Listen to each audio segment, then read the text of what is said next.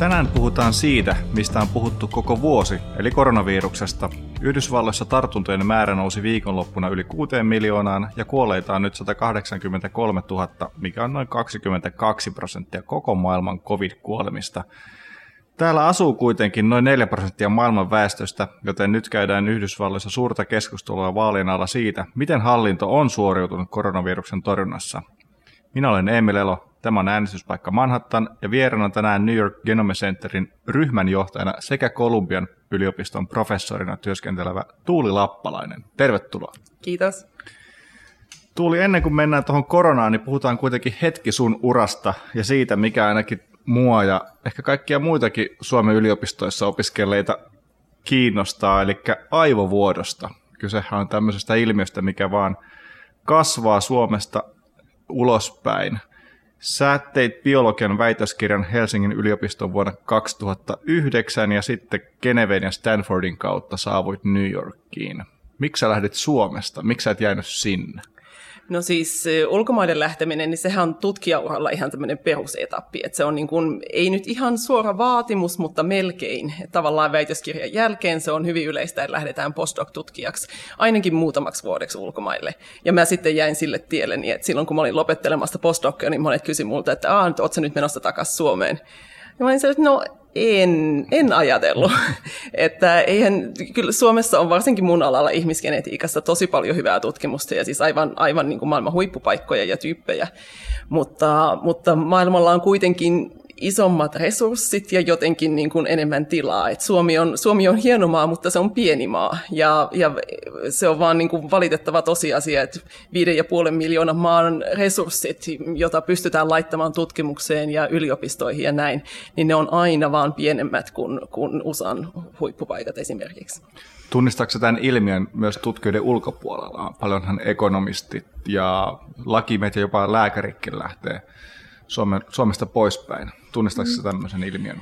Joo, joo. En mä niinku tilastoja ole sen tarkemmin katsonut kuin mitä teikäläisten ja muiden lehtijutut ja näin, mutta, mutta kyllä se ilmiö on olemassa. Ja tietysti siinä on kyse myös siitä, että, että koko ajan niin kun ihmiset on kansainvälisempiä ja kielitaito on parempi ja niin edelleen, että se ei ole nuorille ihmisille enää mikään kynnys lähteä. Joten, ja tietysti siinä on niinku taustalla ihan siis yleinen seikkailuhalu, että et on ollut tosi kivaa ja hienoa asua eri maissa ja eri paikoissa ja nähdä, nähdä paljon kaikkea kaikenlaista, ja tämä nyt on ehkä niin kuin satoja tuhansia vuosia vanha syy lähteä.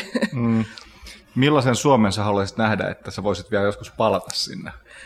No, kyllä siellä tota, hyvinvointiyhteiskunnasta ja niistä suomalaisen yhteiskunnan tosi hyvistä asioista kannattaa pitää huolta, että kyllä se täällä asuessa on tullut niin kuin hyvin selväksi, että, että kuinka hieno maa Suomi on, Suomi on monella tapaa.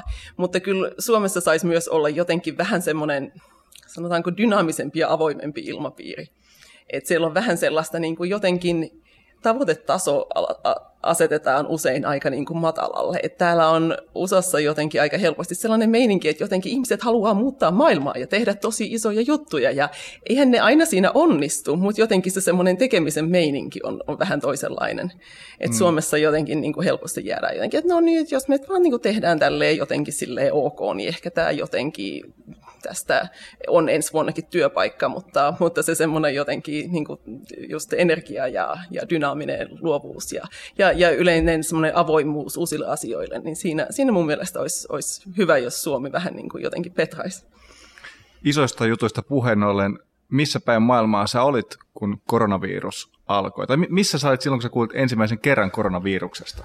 No mä en ehkä edes niinku muista, mikä se oli tämä ensimmäinen kerta, kun mä siitä kuulin, mutta me oltiin jouluaikaan Suomessa ja Ruotsissa, mun mies on ruotsalainen, niin, niin varmaan, varmaan niihin aikoihin uutisista. Ja, ja sitten tietysti me oltiin täällä New Yorkissa silloin, kun Suomessakin oli ensimmäinen tapaus Lapissa. Nämä vuodet KV-tiedemaailmassa antaa sulle varmasti aika hyvän näköalapaikan tämän koronaviruksen hoitoon. Voitko kertoa nyt ytimekkäästi, kun tuossa alkujonossa kerroinkin, miten Yhdysvalloissa on ihmisiä kuollut ja sairastuneita on todella paljon, niin minkä arvosanan se professorina antaisit Yhdysvaltain hallinnolle tämän koronavirustilanteen hoitamisesta? No, jos on niin kuin arvosanat neljästä, nelosesta kymppiin niin kuin, niin kuin vanhaa aikaa, niin vitosen. Miksi? Siellä kuitenkin jotain tehtiin, Kiinan rajat, ää, Kiinasta matkustajaliikenne suljettiin tammikuussa, mutta se ei vissi ollut sitten ihan riittävä. No eihän se ollut riittävä, kun siinä vaiheessa Euroopassa oli jo ja muualla maailmassa oli virusta ja sitä tuli sieltä ja, ja, ja niin kuin tavallaan kotimaista testausta mm. tai mitään tavallaan kotimaista reaktioa ei saatu aikaiseksi. Ja siinä vaiheessa se virus oli jo täällä, niin kuin, niin kuin tutkimuksesta on sitten myöhemmin, myöhemmin ihan selvästi, selvästi nähty, että siinä vaiheessa semmoinen niin kuin kiinalaisten syyttäminen ja Kiinasta saapuneen syyttäminen siitä viruksesta ei, ei enää sit siinä vaiheessa. Se oli jo, se oli jo myöhäistä. Mm. Niin mä muistan, että se tilanne eskaloitui jotenkin todella nopeasti. Et mä olin helmi-maaliskuussa vaalikiertueella tuolla Etelävaltioissa ja kukaan ei puhunut koronaviruksesta yhtään mitään. Mutta sitten kun mä tulin takaisin maaliskuun alussa New Yorkiin, täällä oli jo kuollut yksi ihminen muistaakseni. Mutta sitten niinku ihan pari viikkoa eteenpäin täällähän julistettiin jo sitten se hätätila ja sitten tota noin, niin oli jo tuhat kuolemaa ja sitten mentiin niin viikko eteenpäin alkoi olla, niin kuin, joka neljäs minuutti kuoli New Yorkilainen koronavirukseen. Ja lähinnä mä mietin, että miten paljon hallintoa voi syyttää tilanteesta, joka eskaloituu näin nopeasti. Sehän on kuitenkin sellaista vähän kuin ajattaisiin valtamerilaivaa niin ilman näköä, että se on niin sokkona menemistä. Että niin kyllähän se siis kaikkialla maailmassa, se oli suunnilleen siinä maaliskuun puolen väliaikaan, kun, kun se hätätiloja julistettiin ja asiaa alettiin ottaa vakavasti. Se oli samoihin aikoihin täällä ja myös Suomessa.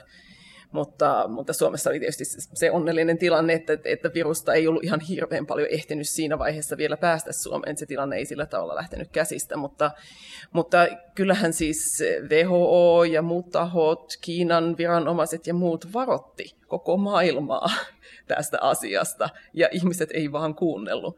Ja, ja tavallaan niin kuin, en, en mäkään ollut niin kuin koronasta kauhean superhuolissani helmikuussa, ja kyllä mä vähän silleen, niin kuin, että mitähän tästä tulee, että ei nyt näytä ihan kauhean hyvältä, mutta, mutta, mutta se on kuitenkin niin kuin viranomaisten, poliitikkojen, terveysviranomaisten tehtävä pitää silmällä näitä WHO-suosituksia, eikä vaan jotenkin niin toivoa, että ehkä, ehkä tämä tästä jotenkin itsestään hoituu. Miksi, Et, miksi niitä ei uskottu sitten, niitä WHO-suosituksia?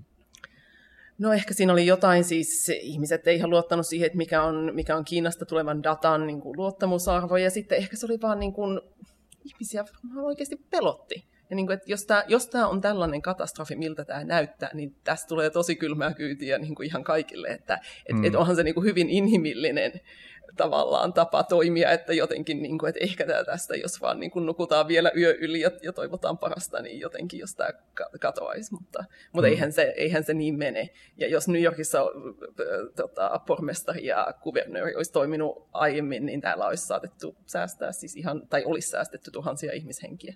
Niin, Cuomohan on saanut paljon, siis New Yorkin kuvernööri Andrew Cuomo on saanut paljon kiitosta tästä koronavirustilanteen hoidosta, mutta tosiasia kuitenkin on, että hän toimi hyvin myöhään, ja oli esimerkiksi nämä hoitokodit, oli tämmöinen iso tota, tappio hänelle. Joo, ja sitten myös hän on niin kuin oikein linjan demokraatti, joka muun muassa korona-aikaan tota, laittoi läpi budjetin, jossa leikattiin köyhien sairausvakuutuskorvauksia. Hmm. Että, että tota, en, mä, en, mä niin kuin ymmärrän sen, että, että kriisiaikaan ihmiset haluaa tämmöisen niin kuin isähahmon, ja olihan ne ihan hyviä tiedotustilaisuuksia, mitä Kuomo piti, ja se toi ihmisille turvaa, mutta, mutta on siellä kyllä ihan, niin kuin, ihan asiallisia asioita tehtiin tosi pieleen. Miten valmis USA oli sun mielestä yhteiskuntana tähän kriisiin? Mä niin, siis, nopea alustus tähän näin, mä soitin muistaakseni huhtikuussa eräälle Queensissa työskentelevälle lääkärille, joka ilmoitti, että että lähinnä tähän kuolee nyt vähemmistöjä, vähemmistön edustajia, et, ö, mustia nuoria, jotka edes tiedä, että heillä on ollut diabetes. Ja se kertoo mun mielestä, se jotenkin avasi mun silmiä tälle Yhdysvaltain niin rakenteelle, että mikä täällä on pielessä jota ei ollut millään tavalla valmistautunut mihinkään tällaiseen. Ja mm. ne kaikki rakenteet, mitä on siis työntekijöiden oikeuksien suhteen ja terveydenhuollossa ja vanhustenhuollossa ja jopa niin kuin vankiloissa ja kaikenlaissa tällaisessa, siis ei ollut mitään valmiutta niin kuin toimia tällaisen kriisin edessä. Ja myös poliittinen, poliittinen johto ja poliittinen koneisto niin monella tasolla on niin kuin hyvin halvaantunut ja hidas ja hyvin huono niin kuin ratkaisemaan mitään ongelmia millään, millään niin kuin järjellisellä tavalla. Mm, onks, niin sit mä rupesin miettimään, että onko tämä niin edes valkoisen talon, niin kuin, eihän valkoinen talo pelkästään tätä kriisiä ratkaise tai aja eteenpäin, vaan koska USA on valtava liittovaltio, missä on niin paikallishallintoja ja muuta. Et, et miten sä näet, että et onko se valkoisen talon syyttäminen ihan relevantti, niin kuin, että se kaikki kritiikki kohdistuu heihin? Joo, no siis kyllähän se niin kuin osa siitä kritiikistä on, on ihan täysin, täysin tota, oikeutettua, että, että kuitenkin liittovaltion tasolla voidaan koordinoida tiettyjä resursseja. Täällähän oli mm. keväällä se tilanne, jossa niin kuin, uh, osavaltiot kilpailee toistensa kanssa jostakin hengityskoneista ja kuka pystyy maksamaan eniten. Ja tämähän on niin kuin ihan naurettava kuitenkin yhden maan sisällä, että kyllä pitäisi kuitenkin liittovaltion tasolla ja myös liittovaltion organisaatioiden tasolla, CDC, siis vähän niin kuin täkäläinen THL, joiden johto Trumpin nimettämänä osittain on, on kyllä toiminut aika, aika sekavasti tässä koko, koko kriisissä, mutta, mutta on si, sillä tavalla ihan samaa mieltä, että, että monet on niin kuin tavallaan syyttää Trumpia ihan koko katastrofista, mutta että olihan tämä ihan hirveätä Euroopassakin, niin kuin mm. Italiassa, Espanjassa, Ranskassa niin edelleen, kuoli tosi paljon ihmisiä, vaikka, vaikka ei ole Trumpin kaltaista, kaltaista öykkäriä siellä tota, johdossa, että et ei tätä ihan kokonaan Trumpin piikkiin voi, voi laittaa, ja siellä on paljon pitkäaikaisia ongelmia, jotka ei ole sillä tavalla Trumpin syytä. Hmm. Mä haastattelin myös tuossa keväällä CDCin, olisiko hän ollut KV-divisioonan johtaja Nancy Knightia, joka ilmoitti, että CDC oli tutkinut muun muassa näitä maskeja, että nämä maskit toimii ja hän kehottaa, hän ja CDC kehottaa kaikkia maailman maita käyttämään maskia. Ja kuitenkin me ei olla vieläkään niin siinä tilanteessa, että me ollaan kaikki sitä mieltä, että toimiiko maskit vai ei. Minkä takia KV-tiedeyhteisö on jotenkin, mä en tiedä, onko se vaan mun niin näkemys vai onko se, onko se edes realismi, että se on niin jotenkin hajallaan, että mit, miten tähän pitäisi lähestyä ja meillä ei vieläkään semmoista selvyyttä niin näistä, että mitkä toimii, mitkä ei. Suomessa niin STM ja THL tappelee keskenään. Et, et, miksi tämä on ollut näin sekava? Miksi me vaan voida tietää, että okei, tuossa on virus ja näin sitä asiaa hoidetaan? No tiede ei toimi sillä tavalla. Se vaan, se vaan ei niin kuin, tavallaan, tiede toimii, tavallaan tieteen luonteeseen kuuluu tietty semmoinen hitaus ja, ja se, että asioita pallotellaan vähän edestakaisin ja joku ehdottaa jotakin ja katsokaa, me saatiin tällaisia tuloksia ja jotkut sanoo, että no, kato, annas kun, annas kun mekin katsotaan ja me toistetaan tämä ja niin edelleen. Ja se, se vaan ottaa aikansa ja tavallaan niin kuin, uutta tietoa ei, ei niin kuin luoda maailmaan sillä, että se vaan niin kuin jotenkin tipahtaa taivaasta ja nyt se on tässä ja nyt se on kristallinkirkasta, että et, et se vaan niin kuin, siinä on vähän semmoista soutamista ja huopaamista aina, kun uutta tietoa tuotetaan, ja sille, sille ei tavallaan voi mitään.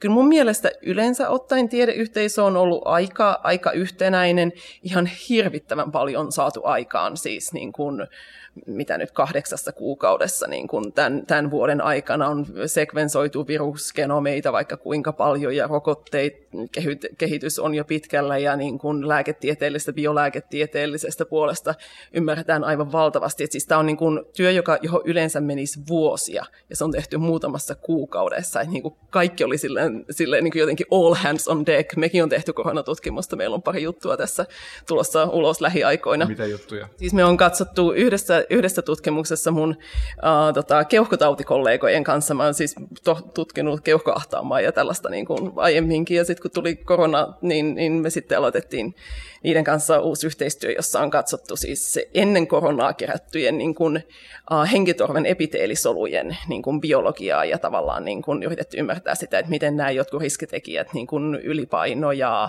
ja sydäntaudit ja vastaavat, että mit, miten ne vaikuttaa immuunipuolustukseen ja, ja, ja miten mahdollisesti myös geneettiset variantit saattaa vaikuttaa siihen, että miten virukset tavallaan pääsee noihin epiteelisoluihin niin kuin sisälle ja replikoitumaan ja infek- aiheuttamaan tämän infektion. Hyvin mielenkiintoista voitko kertoa, toimiko maskit vai ei? Se on niin se ehkä se ytimekäs kysymys ja ytimekäs vastaus. Niin, no siis mä en, mä en ole niin kuin amma, ammatiltani niin kuin maskitutkija, aerosolitutkija sillä tavalla, mutta kyllä ne toimii. Kyllä siitä nyt on ihan valtavan vahva tieteellinen konsensus ja, ja olisi mun mielestä kauhean kiva, jos niin kuin saataisiin jossain, vai, jossain vaiheessa niin kuin Suomessakin vaan ne maskit nyt kunnolla käyttöön, ihmiset omaksumaan tämä homma ja sitten voidaan niin kuin tavallaan miettiä, miten, mitä kaikkea muuta pitää tehdä, että saadaan tämä epidemia pysymään, pysymään tota, hallinnassa. Mm. Että on ollut kyllä aika turhauttavaa vääntöä monta kuukautta jankata jostakin maskeista ja mehän kaikki tiedetään, säkin oot tainnut kirjoittaa siitä, että ei tämä ole mikään juttu, siis tämä maskinpito on ihan niin kuin triviaali asia, johon tottuu niin kuin kahdessa päivässä. Kyllä, ja mun mielestä se, missä kuomosit onnistu, oli tämä, kun täälläkin käytiin se keskustelu, että kuka nämä maskit sitten maksaa, ja mm. kaikilla on varaa siihen, ja se on ihan totta. Siis, näin, siis mikäli ostetaan paljon kertakäyttömaskeja, niin se voi olla joillekin ihmisille kynnys ostaa ne maskit, mutta sitten Kuomo laski ehkä 1 plus 1, että paljon tämä kriisi tulee maksamaan kokonaisuutena, että ehkä olisi nyt vaan, että ostetaan kaikille maskit. Sitten niin. täällä oli jokaisessa niin kuin, kadun kulmassa alkoi olla niitä, että jaetaan ihmisille maskeja. Eikö mm. tämä nyt Suomessakin kannattaisi vaan hoitaa näin? Niin, siis kyllähän ne, ne maskien kustannukset, nehän on siis ihan niin kuin pikkurahoja verrattuna niin. siihen, mitä maksaa, jos, jos vaikka laitetaan tota, samalla tavalla pulju kiinni kuin keväällä.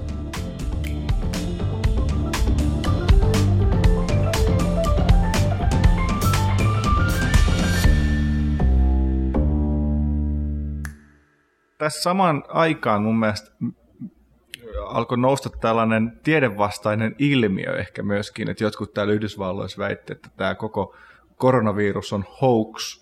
Jotkut ei suostu käyttää maskia, koska se ilmeisesti rajoittaa heidän vapauttaan.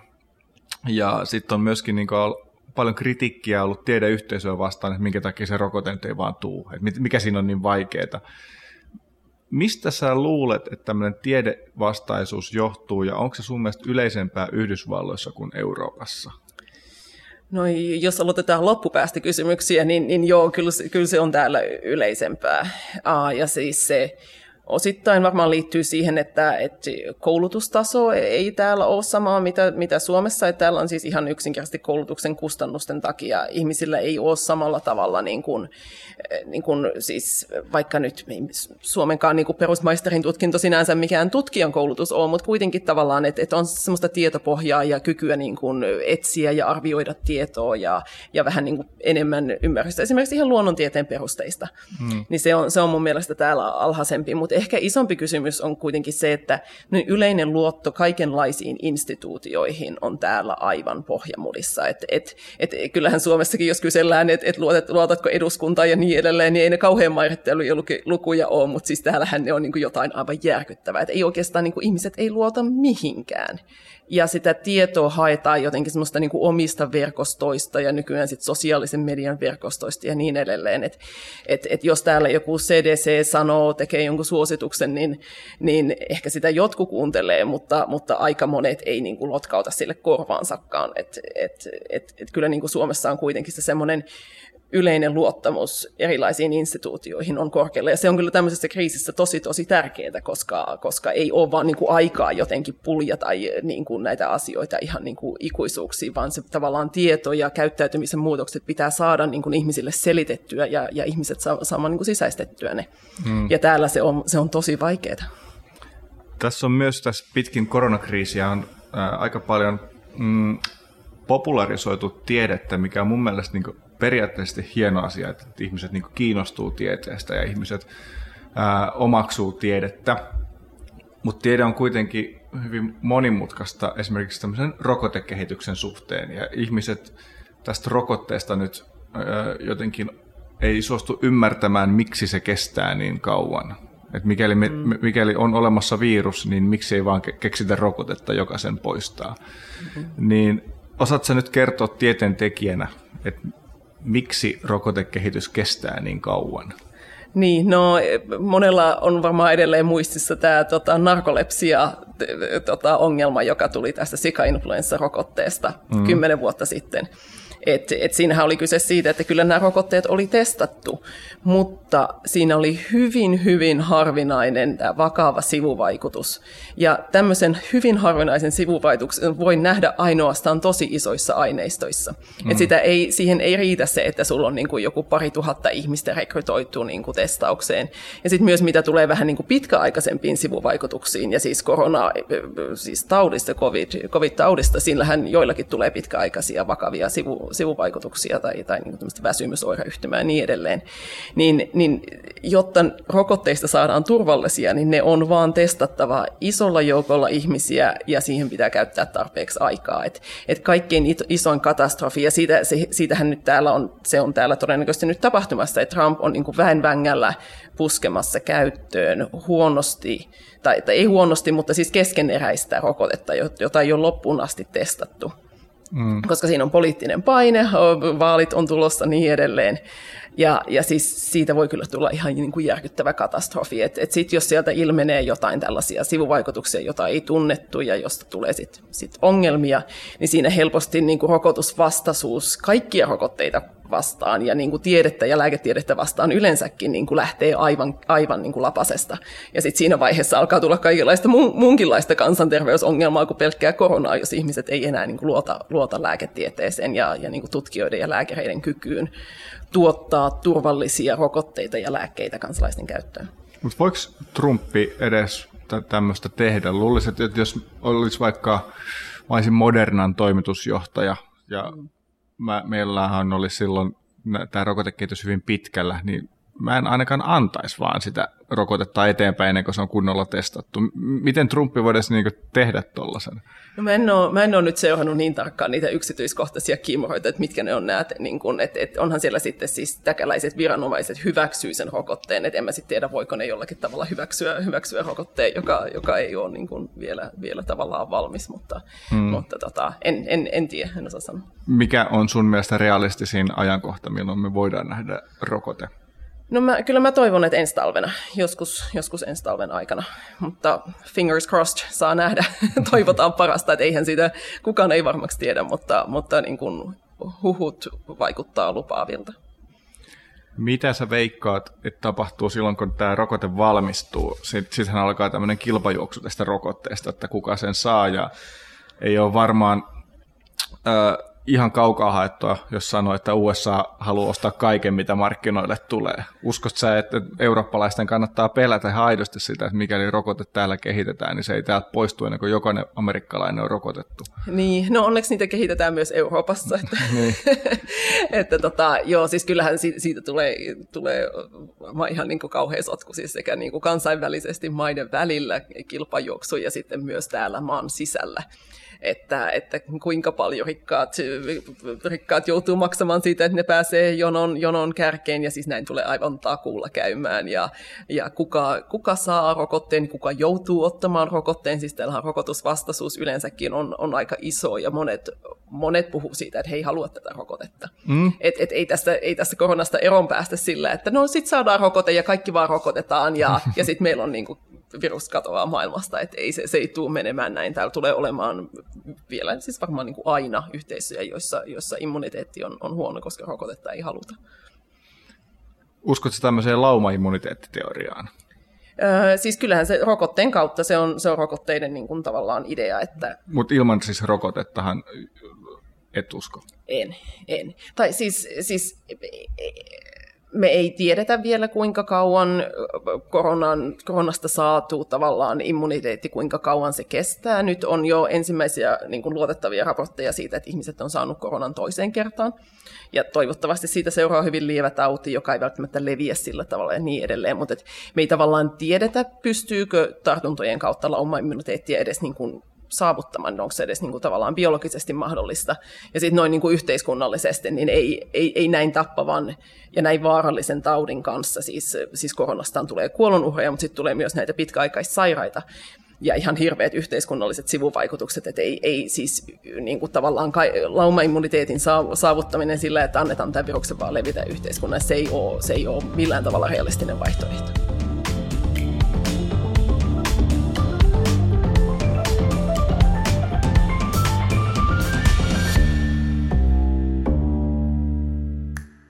Tämä on ollut kaikin puolin mielenkiintoinen vuosi, mikä vaan niin eskaloituu koko ajan, kun meillä on nämä vaalit tulossa tässä näin parin kuukauden päästä. Ja koronavirushan on tietenkin nyt vaalien kantava teema. Ja Joe Biden syyttää Donald Trumpia niin joka solullaan, ja Donald Trump väittää, että hän on tehnyt hyvin. Mutta mä en ole nähnyt Joe Bidenilta kyllä mitään niin sellaista, mit, mitä hän tekisi muuta kuin, että hän sanoi, että hän luottaa tieteentekijöihin. Mutta mitä se tarkoittaa? Miten sä luulet, että jos Joe Biden voittaa, niin miten Yhdysvaltain koronatilanne muuttuu? Hyvä kysymys. En tiedä. Toivottavasti Joe Biden tietää. Toivottavasti hänen niin kuin, ympärillään oleva piiri tietää. Et, et kyllähän tämä niin kuin Joe Bidenin kampanjan niin kuin ykkös, ykkösargumentti on, että mä en ole Trump. Mm. ja, ja ehkä sieltä nyt niin kuin jo, joku tämmöinen niin kuin Trumpin kaikkein niin kuin älyttömimmät nämä jotain tämmöistä, että, että jollain UV-valolla putsataan keuhkoja ja kaikkea tällaista, että niin kuin tämmöisistä niin kuin hulluuksista päästään ehkä eroon, mutta, mutta tota, ei se kauhean selvää ole, että millä tavalla Bidenin strategia tästä niin kuin parantaa asiaa. Miten sä katsoit, ihan mielenkiintoista tieteentekijänä, miten sä katsoit näitä Trumpin lehdistötilaisuuksia, tai mitä katsoit sä niitä rea- reaaliajassa, vai katsoit sä niinku best offeja? Mitä sä ajattelit, kun presidentti puhuu jostain valkaisuaineesta ja UV-valoista ja tällaisia täysin keskeneräisiä tutkimuksia niin alkaa pitää varmoina asioina? Niin, siis mä, mä yritän niin kuin arkielämässäni välttää Trumpin twiittien ja tiedotustilaisuuksien ja kaikkien näiden älyttömyyksien perässä juoksemista, koska niin kuin siinä, menee, siinä menee hermot ihan totaalisesti. Ja Trump ei, niin kuin, kun se ei tavallaan tarkoita näillä usein mitään, että se yrittää usein vaan saada huomion pois jostakin muusta asiasta. Mm. Et, et, tota, Mutta siis onhan se, onhan se surullista on se siis aivan niin kuin järkyttävää. Niin kuin, tämähän nyt on niin kuin, kaikki, kaikki tässä maassa ja, ja ympäri maapalloa on aina niin kuin ihan silleen jotenkin kollektiivinen facepalm, että, mitä, mistä tässä on niin kuin kyse. Ja. Luuletko sä, että tämä tiedevastaisuus, mikä näkyy tilastoissa esimerkiksi siten, että muistaakseni 30 prosenttia johonkin kyselyn vastanneista ei halua tätä rokotetta ottaa, niin onko tämä tiedevastaisuus sun mielestä lisääntynyt Trumpin aikakaudella? No mä en ole nähnyt tilastoja, että en, en, en osaa sillä tavalla sanoa. Mutta kyllähän sitä, niin sitä esiintyy tavallaan Trumpin kannattajien piirissä ja sitten tämmöisessä niin kuin, tavallaan um, Kalifornian tämmöisissä niin kuin rikkaiden tota, mm. yhteisöissä myös ja, ja myös monien vähemmistöjen keskuudessa. Et mä muistan meidän yksi tota, ystävä on, on niin tämmöinen karibialais-afrikkalais-amerikkalainen niin influenceri. Ja, ja se joskus, tämä oli joskus maalis-huhtikuussa, postasi jotain Facebookiin, että, että mitä mieltä olette, että sitten kun tulee rokotet, niin otatteko tämän. Ja, ja kaikki oli silleen, että en varmasti, että mä en, mä en luota tota, lääkäreihin ja, ja mä en luota siihen, että, että ne vaan, ihmisillä oli niin kuin, tavallaan se ajatus, että, että ne varmaan niin kuin, tuuttaa sieltä jonkun, jonkun puoliksi testatun rokotteen ja rokottaa ensin kaikki köyhät ja mustat ja niin kuin, tavallaan tämmöisenä koekaniineina.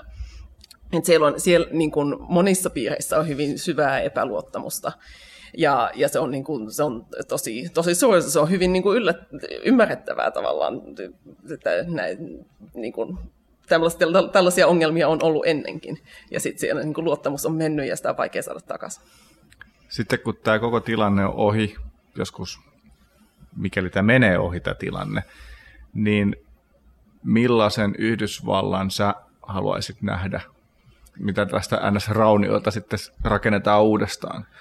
No se on, se on mielenkiintoista nähdä, mitä, mitä täällä niin kuin oikeasti tulee tapahtumaan. Että kyllähän täällä on nyt siis todella kireä tilanne ja niin kuin todella, todella isoja ongelmia. Ja, ja mikä mua huolettaa siinä, että, että toivottavasti Bidenista tulee presidentti, mutta, mutta ei sieltä kyllä mitään semmoista radikaalia niin kuin jotenkin ratkaisua isoihin ongelmiin ole, ole niin kuin siellä Bidenin tota, niin kuin ohjelmissa esitetty. Et, no, mä olin iso Bernie Sandersin kannattaja ja, ja vähän niin kuin vapaaehtoisena sen kampanjassa ja kaikkea tällaista. Et, et, et kyllä mä kovasti toivoisin, että Amerikka vähän niin kuin alkaisi siirtyä semmoiseen, niin kuin, ei nyt ihan välttämättä pohjoismainen hyvinvointiyhteiskunta ole täällä täysin realistinen, mutta niin että saataisiin ihmisille niin kuin terveydenhuoltoa, koulutusta, jollakin tavalla niin kuin palkat, joista, joilla pystyy niin kuin ihmisen, ihminen elättämään itsensä. Että et niin kuin ihmisillä rakennettaisiin jotain semmoisia peruselämän niin kuin edellytyksiä. Että täällä on ihmiset kyllä siis tosi iso osa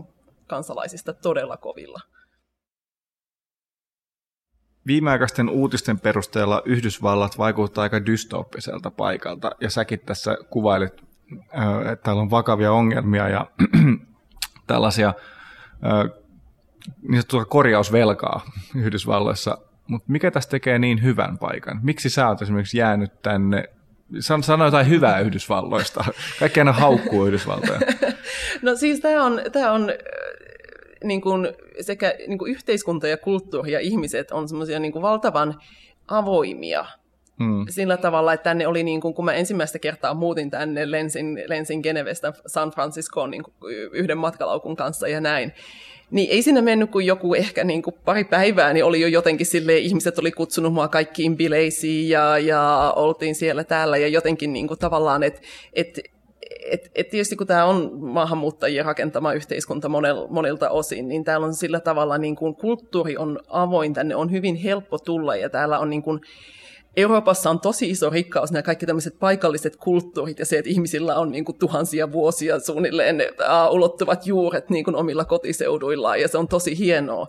Täällä ei ole sellaista, mutta täällä on tavallaan semmoinen myös hyvällä tavalla pinnallinen kulttuuri. Täällä on aika vähän semmoisia kirjoittamattomia sääntöjä. Tänne on helppo tulla ulkopuolisena ja niin kuin, niin kuin tavallaan oppia, että miten täällä toimitaan ihmisten kanssa, miten ollaan, ollaan tota, kavereita ja tehdään töitä yhdessä ja, ja niin edelleen. Et, et, et, et, et se on sillä tavalla niin kuin tosi, tänne, tänne tullessa tunsi olensa tervetulleeksi tosi, tosi nopeasti ja tämä on ollut niin kuin monella tapaa hyvin niin kuin helppo elää.